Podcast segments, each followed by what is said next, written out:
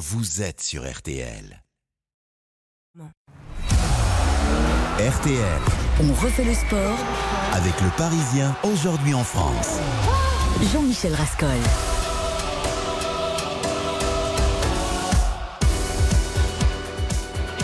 Bonsoir, heureux de vous retrouver pour un week-end de sport riche en émotions, émotions passées et à venir, puisque la soirée sera marquée, vous le savez, par la finale des championnats du monde de handball France-Danemark. Et si Isabelle Langer a lâché son micro en studio ce soir, eh bien c'est justement pour vivre à Stockholm ce grand moment de sport entre les champions olympiques français et les doubles champions du monde en titre danois. On file à Stockholm dans un instant. Nous parlerons tennis 22, Vlad Joko.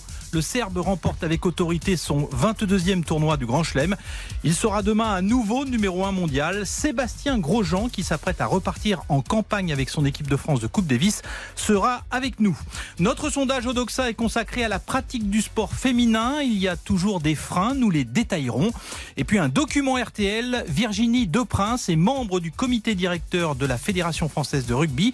Elle s'est opposée vendredi matin à la ministre venue réclamer la démission de l'Assemblée parole de dirigeante.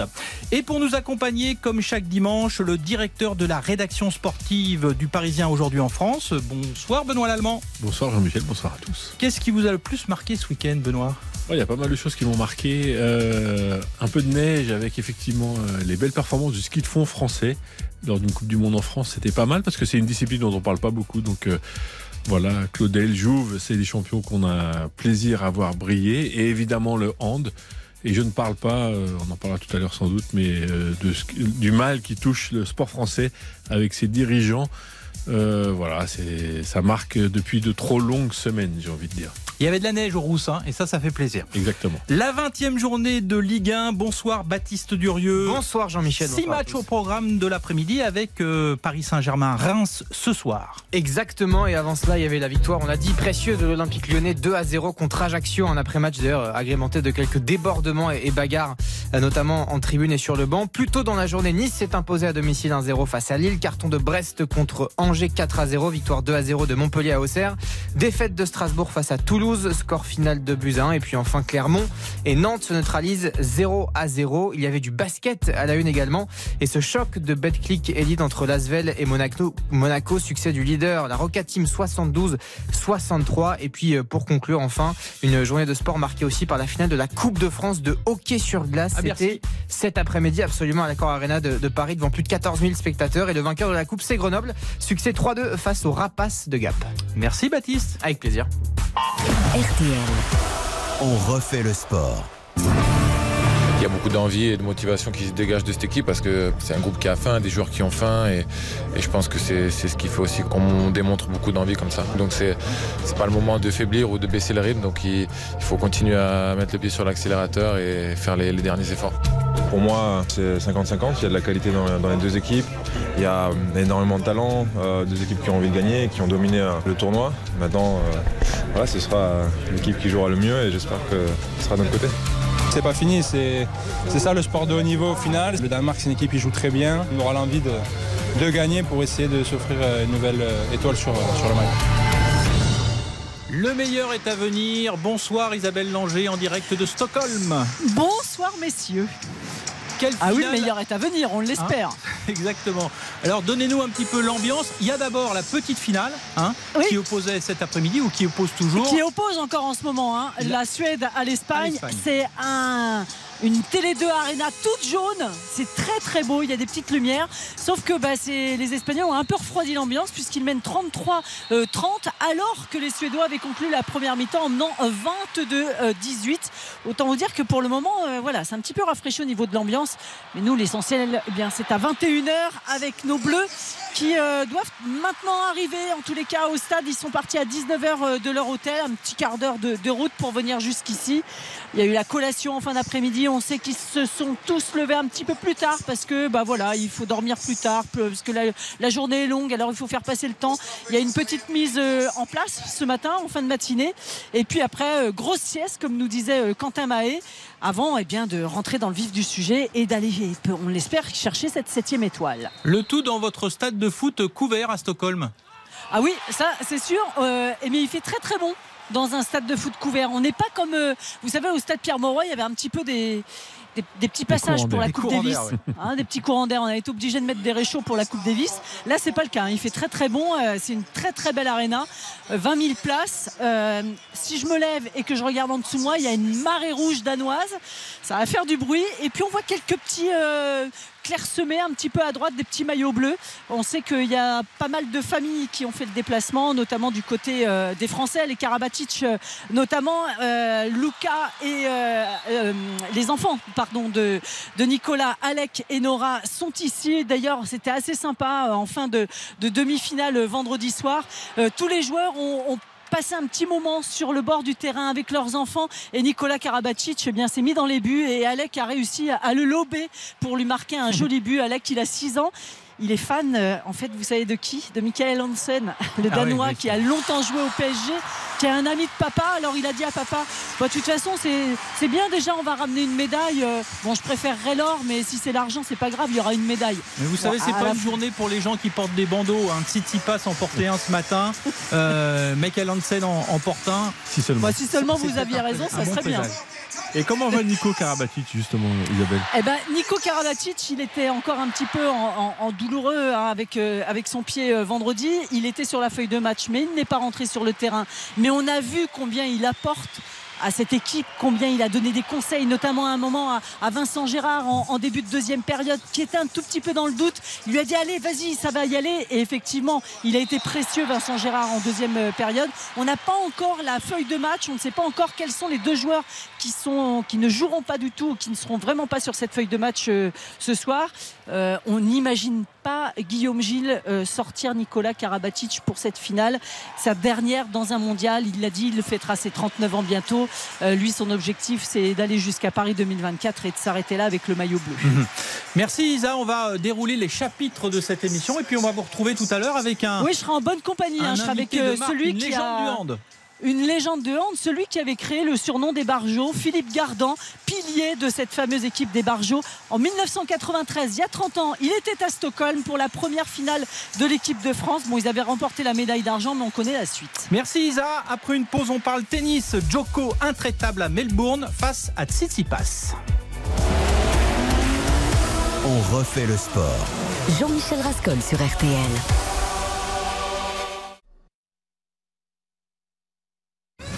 RTL. On refait le sport Avec le Parisien, aujourd'hui en France.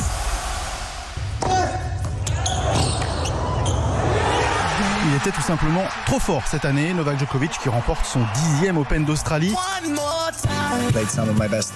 J'ai joué peut-être mon meilleur tennis dans cet Open d'Australie. Huitième de finale, quart de finale, demi-finale. J'étais vraiment bien sur le court. Je tapais très bien dans la balle.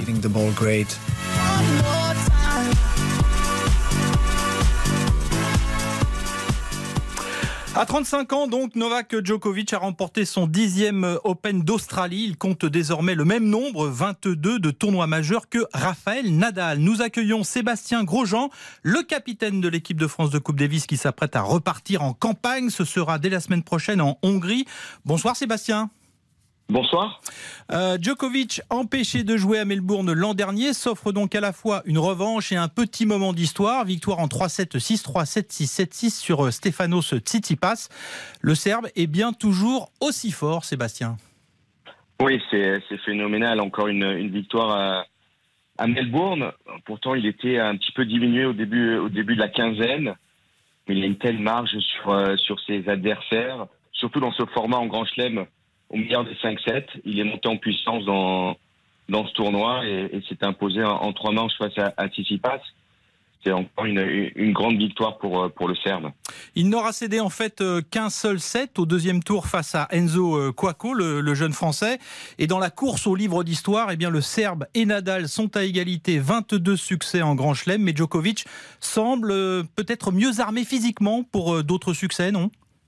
Oui, en, tout cas sur le plan physique, il est, il est mieux euh, que Rafael Nadal, qui s'est encore malheureusement blessé à, Melbourne. On a l'impression que Novak est capable également d'aller euh, euh, chercher les, titres en Grand Chelem sur les, sur les quatre tournois, alors que peut-être c'est un peu plus compliqué pour Rafael Nadal.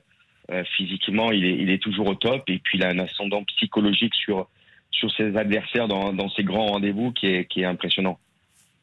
Benoît Lallemand. Bonsoir Sébastien. Est-ce que ça vous fait Bonsoir. plaisir que Novak Djokovic ait atteint ses, ses 22, ses, ses 22 victoires en Grand Chelem? Est-ce que, est que euh, ça suscite un enthousiasme chez vous? Moi, je suis admiratif euh, tout simplement de, euh, de ces immenses champions, de, de leur euh, palmarès, euh, de la volonté de, de s'améliorer euh, année après année, que ça soit sur le plan du jeu, euh, tennistique, tactique, physique. Euh, moi, j'ai joué euh, Novak Djokovic lorsqu'il était très jeune. On a vu une évolution. Il a vou- voulu être le, le meilleur joueur du monde. Et je pense que que ça soit Rafael Nadal. Alors, il y avait Roger Federer également euh, il y a quelques années avant, avant sa retraite. Il se pousse vers, euh, vers les sommets. Et on est, moi, je suis admiratif et, euh, et heureux d'assister à, à tous ces exploits. Alors formidable, mais parce qu'il y a un mais, nous euh, accueillons euh, Eric Silvestro, hein, notre monsieur football, mais pas seulement, qui a vraiment énormément d'accroche avec ce, ce jeu formidable qui est le tennis. Vous, Eric, Joko, euh, voilà, il vous énerve un peu. Il n'y a pas de mais tennistiquement. C'est un joueur fantastique. Sa carrière, son, son palmarès, l'évolution de son jeu, la façon dont il a varié, par exemple, son service. Alors qu'à une époque, on pensait qu'il pourrait plus servir tellement il avait des problèmes d'épaule. Aujourd'hui, il a un service qui est totalement illisible, Novak Djokovic. Le problème de Djokovic, c'est toujours le, le petit mais, l'attitude qu'il a. Parfois, on lui reproche, Sébastien Grosjean. Pourtant, il essaye d'être sympa, de, de déconner avec les gens, de faire des exhibitions. Mais on lui reproche de ne pas être, euh, voilà, de pas avoir la stature d'un champion dans la grandeur. Euh, Parfois, c'est pause toilette, parfois, euh, ces trucs un peu, un peu louches. euh, voilà, c'est ces choses-là qu'on lui reproche. Ces régimes. Ces Oui, régimes, ces alors, ah. bouteilles, ces, ces- ces tests anti-Covid qui sortent de nulle part. euh, euh, voilà, toutes ces choses-là.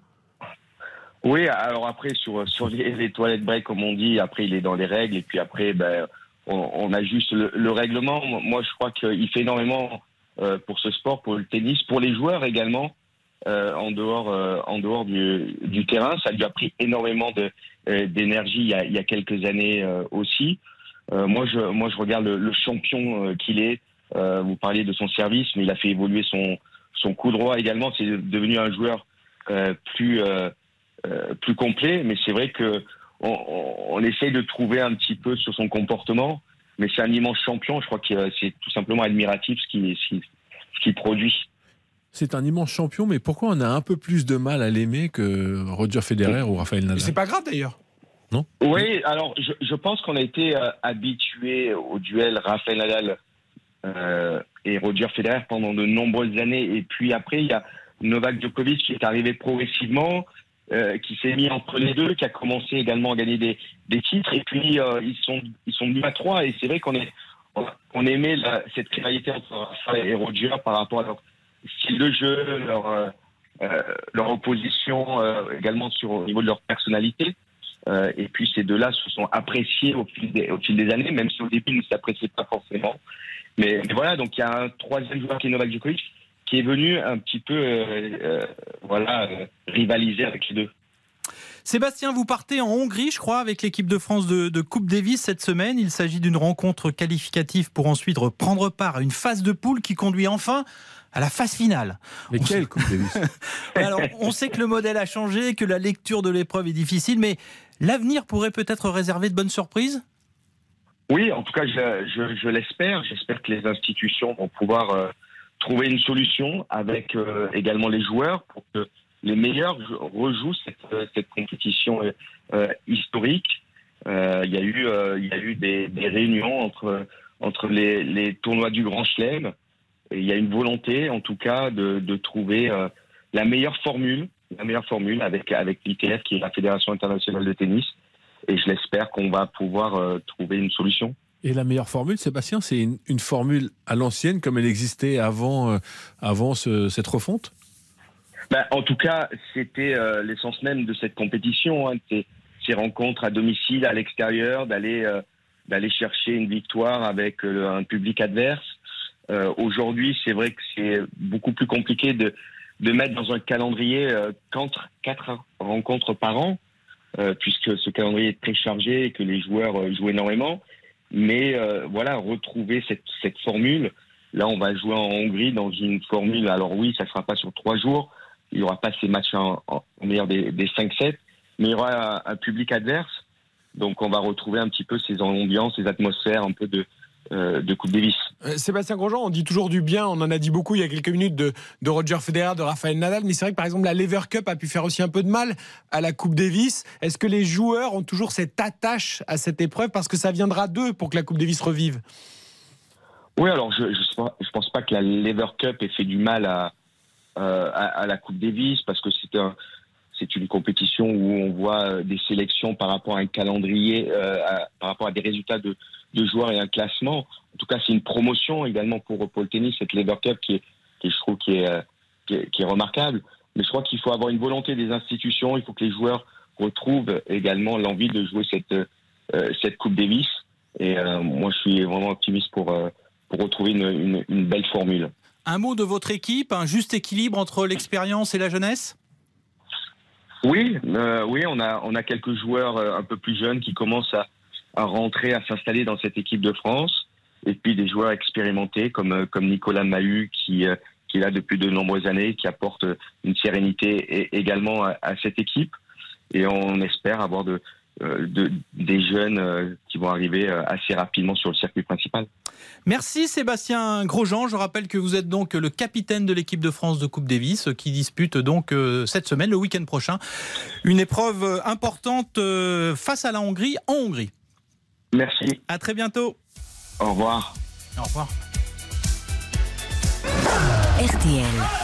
On refait le sport avec le Parisien aujourd'hui en France. Jean-Michel Rascol sur RTL. On refait le sport jusqu'à 20h. Avec le Parisien aujourd'hui en France. En ce qui nous concerne, on ne peut pas cautionner ce hold-up, cette manière de faire, qui est un espèce de dictat sur le rugby français. Sans en passer par les urnes, c'est un déni de démocratie. Nous ne sommes pas des terroristes qui vont rester là à tout prix.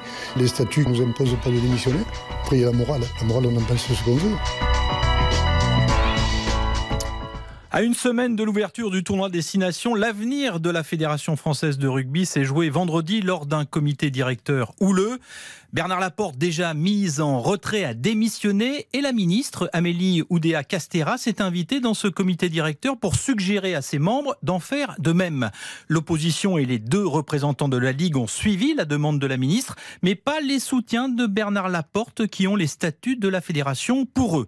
Micro tendu ce soir à Virginie Deprince, première femme à avoir été élue au comité directeur. Elle s'occupe d'un petit club en Tarn-et-Garonne. Cette dirigeante bénévole ne s'est pas privée de dire ce qu'elle pensait à la ministre. Je, pense lui avoir parlé d'ingérence, parce que c'est le sentiment profond que j'ai eu d'ingérence depuis le début de cette affaire. Je n'y ai pas manqué de respect, entendons-nous. Ça a été plus fort que moi. Pour moi, c'était viscéral. C'était nous expliquer euh, très calmement que, ben oui, il fallait qu'on sorte. Mais on sortirait pourquoi? Ah, C'est ce que je lui ai expliqué. Je lui ai dit, personne n'a rien fait autour de cette table.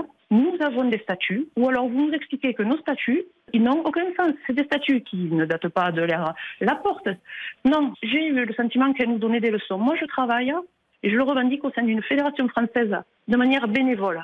C'est le comité directeur, on est des voyous, on s'accroche à nos sièges, nos petits privilèges. Mais alors, excusez-moi, mais les petits privilèges, effectivement, j'ai ma place au Stade de France. Mais par contre, toute la semaine, je travaille pour la fédération. Euh, je suis dans plusieurs commissions. Euh, on est à l'aube du, du, tournoi destination. On est à l'aube de la Coupe du Monde. Nos championnats amateurs doivent se terminer. On doit pouvoir faire les choses sereinement. Et elles peuvent très bien se conclure. Les statuts sont appliqués. Le président intérimaire sera désigné mercredi. On veut aller au bout des projets lancés. Voilà. Benoît Lallemand, intéressant ce, ce témoignage, révélateur aussi de l'ambiance qui règne au sein de ce comité directeur. Oui, effectivement, c'est un témoignage extrêmement intéressant et euh, on entend euh, euh, Madame Le Prince, Madame De Prince, pardon. Après, on peut aussi se poser des questions. Elle, elle soutient quoi et c'est quoi son projet? Si c'est celui de Bernard Laporte, si c'est ce que Bernard Laporte a essayé de mettre en place depuis son deuxième mandat, je suis désolé, mais ça a été complètement mis à plat par ce qui s'est passé ces derniers mois. Et donc, elle ferait mieux de démissionner. Il ferait mieux de démissionner. Autant démissionner et repartir sur, sur quelque chose de stable. Là, où, où va le rugby français? Où va le rugby français? Nulle part. Là, ça risque d'être plus fermé, cloisonné. Eh ben, en fait, euh, ils, ils, ont les textes pour eux, donc il euh, n'y a pas de souci, ils vont rester. Mais ils vont rester pour faire quoi? C'est quoi le projet? Là, je me demande. Franchement, je me demande, et c'est les questions que j'aimerais poser à ces, à ces, élus du comité directeur qui restent, mais pour quelle raison en fait? Si ce n'est faire en sorte que Bernard Laporte, qui a été démissionné, continue à tirer les ficelles. C'est ce, que je comprends en fait. Oui, alors c'est vrai qu'ils ont été élus sur la liste de Bernard Laporte, mais Bernard Laporte, en principe, ne doit plus intervenir dans ce comité directeur. Qui est dupe? Qui est dupe? Qui est dupe du fait que Bernard Laporte a appelé tous les clubs, Bernard Laporte et, et ses équipes ont appelé tous les clubs pour essayer de faire en sorte que ce référendum donne un oui, un oui, pardon. Ça a donné un non.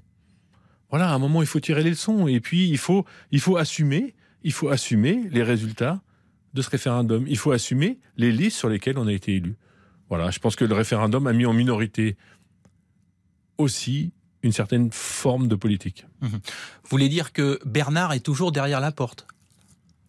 Il est parti, mais il est toujours derrière la porte. Et à un moment, ça suffit. C'est-à-dire que, euh, en fait, personnellement, moi, j'en ai ras-le-bol que le sport français, vraiment, soit prisonnier de ces dirigeants qui n'en ont rien à faire, mais rien à faire du sport.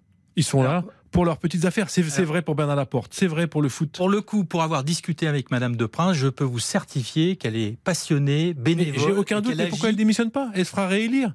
Elle se fera réélire. Qui fasse des élections qui fasse des élections et elle se fait réélire. Moi, ça me pose aucun problème. Je, n'ai aucun doute sur, la motivation de Madame de Prince. Juste un moment, ils font du mal au rugby français, ils font du mal au sport français, et ça suffit. La Fédération française et Bernard Laporte, comme Noël Le comme le CNOSF, un moment, basta. Voilà, c'était euh, le petit coup de colère de Benoît l'Allemand. Rappelons que le tournoi Destination, et c'est peut-être là le plus important, démarre pour le 15 de France dimanche prochain à Rome. On refait le sport. Avec le Parisien aujourd'hui en France, Jean-Michel Rascol. Quelle place maintenant pour le sport féminin en France? C'est le thème de notre sondage Odoxa Winamax pour RTL. 37% des Françaises pratiquent une activité sportive contre 45% des hommes. On accueille Erwan Lestrohan, directeur d'études chez Odoxa. Bonsoir Erwan. Bonsoir Jean-Michel. Ce déficit s'explique notamment par des renoncements pour des raisons financières, mais aussi à cause des contraintes domestiques.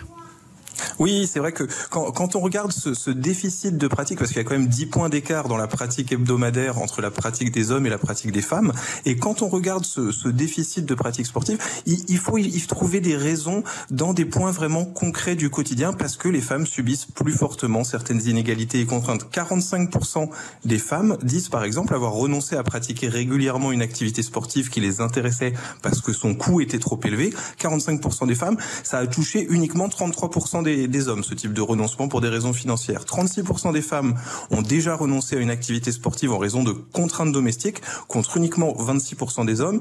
13% des femmes ont déjà renoncé à pratiquer une activité sportive par peur de remarques sexistes ou du harcèlement, contre 8% des, hommes uniquement. Donc voilà, on voit qu'on a un poids de, de contraintes et d'inégalités vécues au quotidien qui pèse plus fort sur cette pratique sportive par les femmes.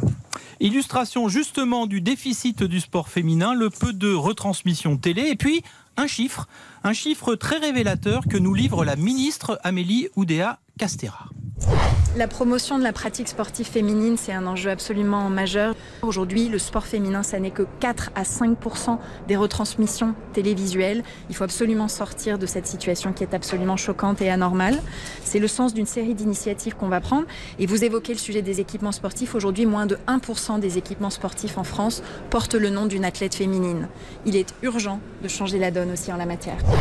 Il est incroyable ce chiffre, Benoît Lallemand. 1% des équipements sportifs qui portent le nom d'une championne. Oui, c'est totalement incroyable. Alors c'est évidemment symbolique, mais c'est plus qu'un symbole parce que, parce que ça veut dire effectivement beaucoup de choses sur euh, le regard que nous avons tous sur le, le sport français et sur les symboles du sport français. Donc euh, il est temps que ça change et il est temps que, que nous tous au quotidien on fasse en sorte que, que les choses évoluent. Et puis euh, Odoxa a voulu savoir euh, qui représentait le mieux le sport féminin, Erwan, la nageuse Laure Manodou est la plus citée. Absolument. Laure Manodou arrive en tête du podium devant Florence Artaud, la vainqueur de la, route du Rhum 90, Marie-Josée Pérec, la triple médaillée olympique, Laure Manodou donc en tête qui bénéficie probablement elle d'une notoriété au-delà de ses exploits sportifs, d'une notoriété qui dépasse le, monde sportif. Et au quatrième et cinquième position, on trouve Amélie Mauresmo et Janie Longo. Ce qui est intéressant, c'est de voir que le, le, top 5 que nous ont donné les femmes est grosso modo le même que celui que nous ont donné les hommes. Il y a une population dans laquelle la première place n'est pas pas occupés par Laure Manoudou, c'est les 65 ans et plus qui ont mis aux têtes Gianni Longo. Oui, on note d'ailleurs que la première sportive en activité, Caroline Garcia, est 13e, Benoît. Oui, et, et c'est tout à fait symptomatique, c'est-à-dire que les, les sportifs qui sont cités là sont, sont, évidemment des grandes championnes, des stars, mais il manque des stars d'aujourd'hui, c'est-à-dire que Laure, Manodou, euh, Marie-Jo Pérec, Jeannie Longo, euh, c'est des grandes sportives, mais qui ont pris leur retraite depuis quelques années, et on voit bien que le sport français manque de stars féminines et on espère que les mois qui viennent et les Jeux Olympiques vont permettre à des athlètes féminines d'émerger et de devenir des, des, des porte-paroles et des, et, des, symboles de ce sport féminin. D'ailleurs, Clarisse Agbenienou, euh, Erwan, qui était dans votre liste, n'est citée que, je crois, à, à quelques pourcents. Hein oui, c'est ça. C'est-à-dire c'est des sportifs qui n'ont pas encore marqué l'opinion, qui sont pas rentrés dans le, panthéon de, leur discipline, parce que il y a une différence aussi entre, être connu de l'ensemble des Français et être connu dans les spécialistes d'une discipline. L'ensemble des, Français est sensible aux performances olympiques, notamment. Hein, on le voit pour beaucoup euh, d'athlètes. Et, c'est vrai que c'est les grandes compétitions qui, marquent les esprits. Peut-être que avec le temps, Clarisse Agbenienou, en reproduisant des performances significatives, rentrera dans ce panthéon des grandes athlètes françaises. Oui, c'est l'un des enjeux des des, Jeux Olympiques à Paris, hein, c'est de faire en sorte de faire émerger des, des, des, athlètes féminines et des stars féminines du sport. Plus étonnant, Erwan, les hommes jugent que la prise de conscience du sexisme dans le sport féminin, eh bien que c'est suffisant. Oui, alors c'est vrai qu'on a demandé, euh, on a cité l'affirmation euh, aux Français hein, en matière de sexisme et de harcèlement sexuel. Les témoignages et prises de parole des dernières années ont déclenché une prise de conscience suffisante. 58% des hommes sont d'accord avec ça, et il y a un vrai différentiel de perception sur ce sujet parce que uniquement 45% des femmes sont d'accord sur ce point. Il y a un déficit de 13 points, donc ça veut dire qu'il y a une certaine invisibilité peut-être du sexisme et du harcèlement sexuel aux yeux des hommes, et aussi que les, une majorité de femmes souhaitent que, en matière de sexisme et de harcèlement sexuel dans le sport féminin, les choses aillent encore plus loin pour la prise de conscience. Oui, le combat sera gagné quand le, les chiffres seront les mêmes pour les, la perception les, pour les hommes et pour les femmes. L'équilibre. Et je rappelle donc ce, ce pourcentage incroyable cité par euh, la ministre, 1% seulement des euh, complexes sportifs portent le nom donc d'une championne. Euh, merci euh, Erwan Lestrohan, bonne soirée à vous et euh, au plaisir de vous entendre lors d'un prochain sondage. Merci. RTL, on refait le sport jusqu'à 20h. Jean-Michel Rascol sur RTL. On refait le sport jusqu'à 20h. Avec le Parisien aujourd'hui en France. Allez, on repart tout de suite euh, à Stockholm, la capitale de la finale du championnat du monde de handball entre la France et le Danemark. Une finale euh, que l'on espère électrique, très disputée. Avec nous, bien sûr, Isabelle Langer et donc une légende du handball. Ah oui, Philippe Gardan, je suis en bonne compagnie. Philippe, j'ai envie de dire, euh, il y a 30 ans, vous étiez à Stockholm, vous aussi. Première finale pour euh, les Français dans un mondial Oui, bonsoir. Oui, oui, on y était. Alors, pas, pas, pas tout à fait là au même endroit, hein, mais pas très loin, là, au Globe. Euh, euh, c'est pas très bien terminé en fait. Euh, on était effectivement très heureux d'être en finale parce que c'était la première finale d'un de, de, d'un championnat du monde hein, pour une équipe de France. Mais on était tombé contre des Russes qui nous avaient épuisés et euh, ça s'est pas forcément très bien terminé à la fin. Mais la suite, elle a été belle puisqu'il y a Ah eu bah le oui. titre en 95 et puis depuis cette équipe de France, à chaque fois qu'elle a été en finale, elle l'a remporté. Six titres. Exactement. C'est-à-dire qu'effectivement, à partir de 93, voire 92, hein, parce qu'il y a eu les Jeux de Oui. Barcelone euh, avant, donc médaille de bronze à Barcelone, 93, donc médaille d'argent au championnat du monde. Et effectivement, on a été champion du monde en 95. Et depuis, euh, bah, les, les autres ont pris le relais, les experts, les, tout ce que vous voulez. Et puis, euh, ils sont, euh, bah, ils, ont, ils sont incroyables. Quoi. Ils arrivent à pérenniser de tels résultats avec pas forcément toujours les mêmes joueurs. Donc, euh, ça, c'est vraiment la grosse force de notre euh, handball. Ça va être compliqué quand même ce soir. Ils sont double tenants du titre, les Danois. Ils visent un triplé qui a j- jamais été réalisé. À la fois, j'ai envie de dire, on va leur rendre la monnaie de leur pièce parce que eux, ils nous avaient privés d'un troisième titre consécutif aux Jeux Olympiques en 2016. C'est ça, effectivement. C'est en fait, euh, quand on prend l'historique des Français et des Danois, il y a toujours des revanches à prendre. hein. Quelque part, on va forcément trouver un endroit où, où ça va se passer. Donc, euh, oui, oui, oui, euh, effectivement, nous, on va essayer de les contrer, bien évidemment, pour pas qu'ils puissent être la seule équipe à avoir trois titres mondiaux consécutifs. On leur a coupé un peu dans l'élan parce qu'on a été aussi nous champions olympiques. On alors rappelle, hein, il faut eux, quand hein. même le rappeler contre eux. Euh, et puis ça va être compliqué, mais bon, encore une fois, on n'a pas non plus à, à rougir. hein. Ça va être aussi compliqué pour eux. Euh, euh, mais ça va être effectivement un duel de gardiens, certainement. Le physique aussi qui va rentrer en jeu. On a nous, aussi notre chance, nous, c'est qu'on a peut-être un peu plus de rotation qu'eux. Et on a une profondeur de banc qu'ils n'ont pas. Qui hein, n'ont pas- le- alors, alors, ça se réduit de plus en plus pour nous, hein, mais Ouais. on est, on est effectivement Il y a eu encore. beaucoup de blessés. Ouais, c'est ça. Et puis euh, parce que bon, il faut savoir que les Danois, ils ont un 7 majeur, ils s'appuient sur ce 7 majeur depuis le début de la compétition. Ah bah il y a Mathias euh, Gitzel, il a passé 6 heures sur le terrain quand Exactement, même. hein. Bon, à la fois le mec euh, il a marqué 54 buts et sur les 54 il n'y a pas un G à 7 mètres. 78% de réussite. Non, il, ouais, il est, il est, euh, il va, il va peut-être devenir le meilleur buteur hein, de, de- de ce mondial, hein, puisque les deux autres qui le, qui le précèdent ne jouent plus et ils sont à un ou deux buts d'écart, donc il y a grande chance que ce soit, soit lui le meilleur buteur.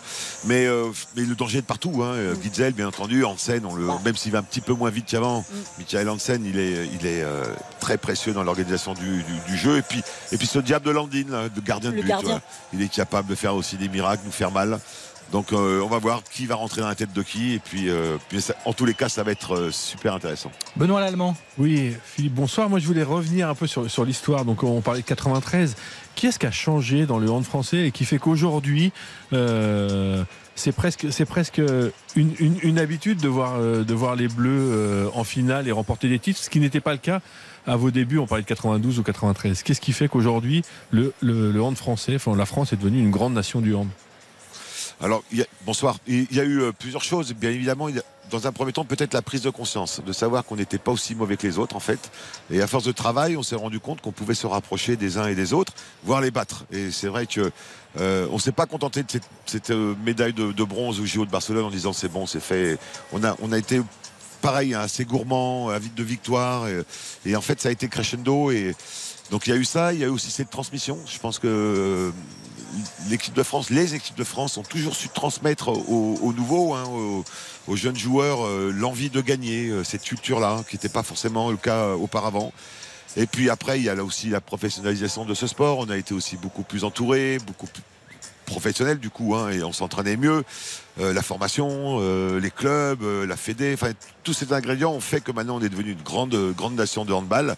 Et encore une fois, le, ce qui est le plus extraordinaire, c'est cette transmission de valeurs. Et des fois, on a toujours l'impression que dans un sport, il y a des valeurs qui sont un petit peu obsolètes. Je peux vous assurer qu'il y en a certaines, certaines qui peuvent traverser des siècles. Et c'est d'ailleurs ce que disait hier Guillaume Gilles hein, en interview. Il disait ce que les anciens nous ont appris, c'est qu'une finale, ça ne se joue pas, ça se gagne. Et ça, ça s'est transmis vraiment au fur et à mesure des générations. Exactement, bah, parce qu'on l'a vécu. hein. On, a, on a perdu notre première finale en 93. Je peux vous assurer euh, le travail de sable qu'il y a eu après entre nous en 95, avant de jouer cette finale. On s'est, on s'est, on s'est rappé 93. On s'est vraiment tordu le cerveau hein, pour pouvoir euh, l'aborder de la meilleure façon et de pas de renouveler les mêmes erreurs.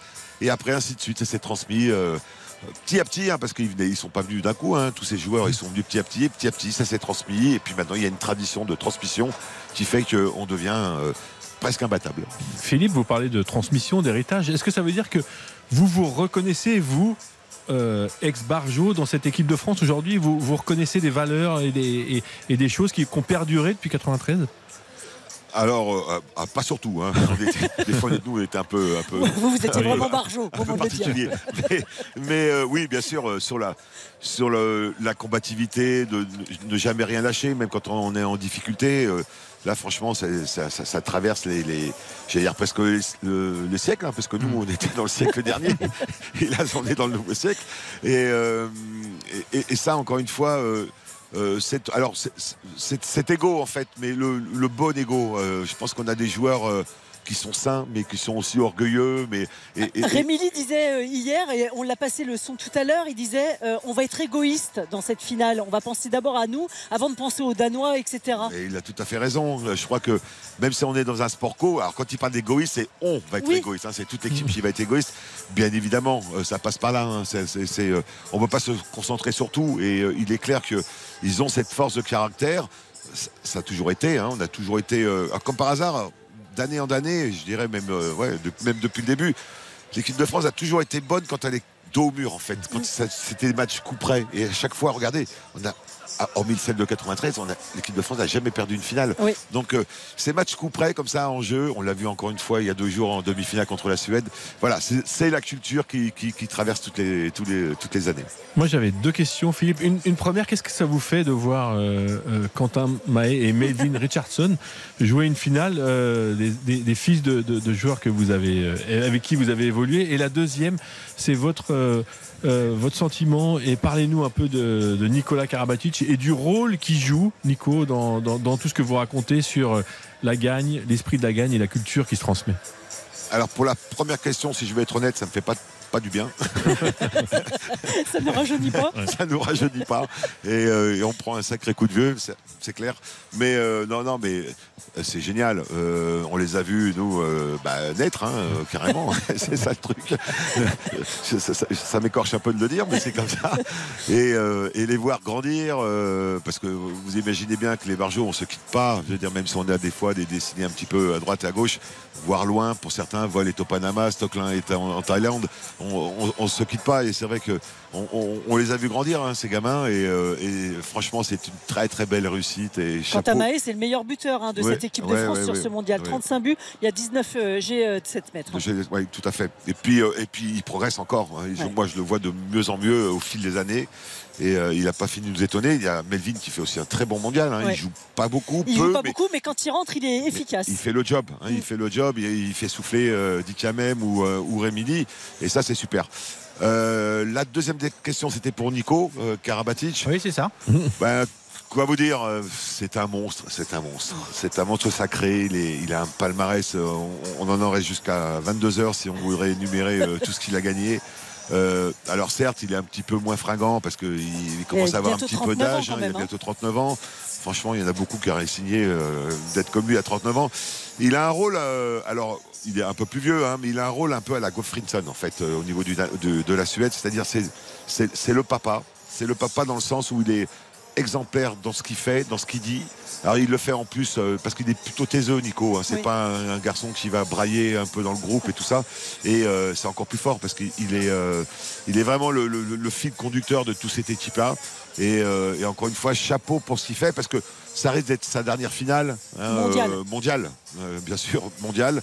Il y a de grandes chances, donc il faut euh, encore une fois l'apprécier. On ne sait pas s'il va jouer ou pas. Il est sur la Il est feuille sur de la match. feuille, exactement. Vendredi, il est resté sur le banc. Mais qu'est-ce qu'il a été précieux pour redonner des petits conseils par Bien moment sûr. et de la confiance Bien sûr, quelquefois. et, et au-delà du match euh, à l'instant T, hein, euh, j'imagine bien euh, dans, les, dans les chambres quand ça passe à droite, parce que vous savez, quand on prépare une finale ou même une demi-finale, c'est tellement de stress que tout le monde en fait a envie de se parler, et donc je suppose que Nico a un gros rôle aussi à, euh, en amont euh, sur ces matchs-là. Il a dit au début de ce mondial, il est allé voir Quentin Mahé, il lui a dit fils, en gros, euh, on va aller au bout parce que.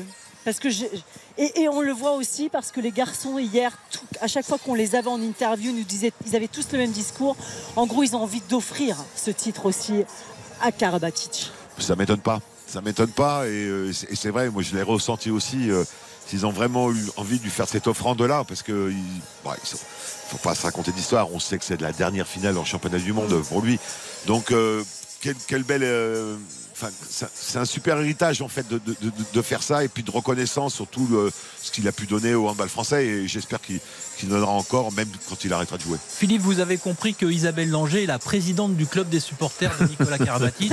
Ça, c'est Mais sûr. non, mais alors, si Philippe a vu Melvin nombreux. Richardson naître, etc., moi je l'ai vu arriver en équipe de France. Non, mais- Et c'est vrai que je l'ai vu grandir aussi en équipe de France. Je me rappelle très bien euh, de ce championnat du monde euh, en, en Tunisie où il y a ses parents qui sont là, il y a son papa qui a été tellement précieux dans sa carrière.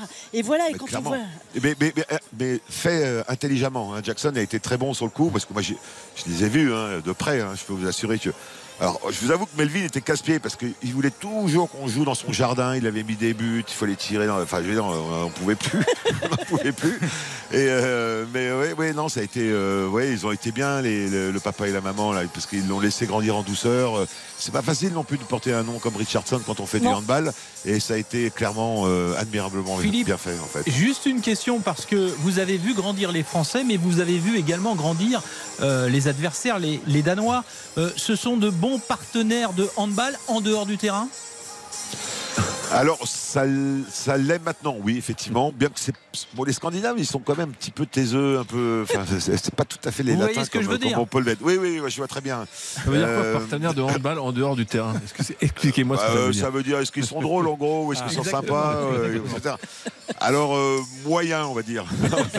en fait mais c'est c'est bien mieux qu'avant parce que nous euh, en ce qui concerne bah, alors, un peu moins les Danois parce qu'on on les voyait pas trop à cette époque-là mais plutôt les Suédois. euh, c'était la guerre, mais la guerre, hein, c'est-à-dire que C'était les Vikings, Ah, ouais, c'était les Vikings, et puis euh, on se parlait pas en fait. Et puis ils nous parlaient pas, surtout ils nous considéraient un petit peu comme des comme En des même temps, descendants euh, vous du êtes des très, handball. très bons et- partenaires de handball en dehors du terrain, je crois, Philippe, non? Avec les Suédois? Non, vous, vous, Non, vous, vous. et les Barjots. Ah nous, ah oui, oui, oui. ah oui, euh, je je confirme que c'était pas facile à suivre. À, à la fois les Hansen, etc., ils sont venus aussi Oui, un petit ça. peu jouer en France euh, au PSG. Voilà. Donc euh, ils ont un Voilà. petit peu maintenant de culture française. Exactement. Et puis, ça a commencé un petit peu avant. Alors c'était l'inverse. C'était les Français qui étaient partis beaucoup euh, En Allemagne, notamment, et donc euh, rencontraient beaucoup de Suédois, de Ouais. Danois, etc. Ce qui fait qu'après les liens se sont quand même beaucoup plus resserrés.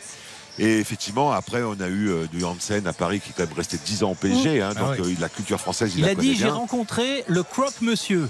Alors là, ça y est, il était pratiquement. Il était Bah, c'est ça, il aura peut-être un vrai croque-monsieur contre lui. Voilà, hein. c'est ça, c'est possible. Ah ben, s'il passe entre euh, Fabregas et, et Karabatic, Ça peut faire mal, Ça, hein. ça peut faire un croque-monsieur.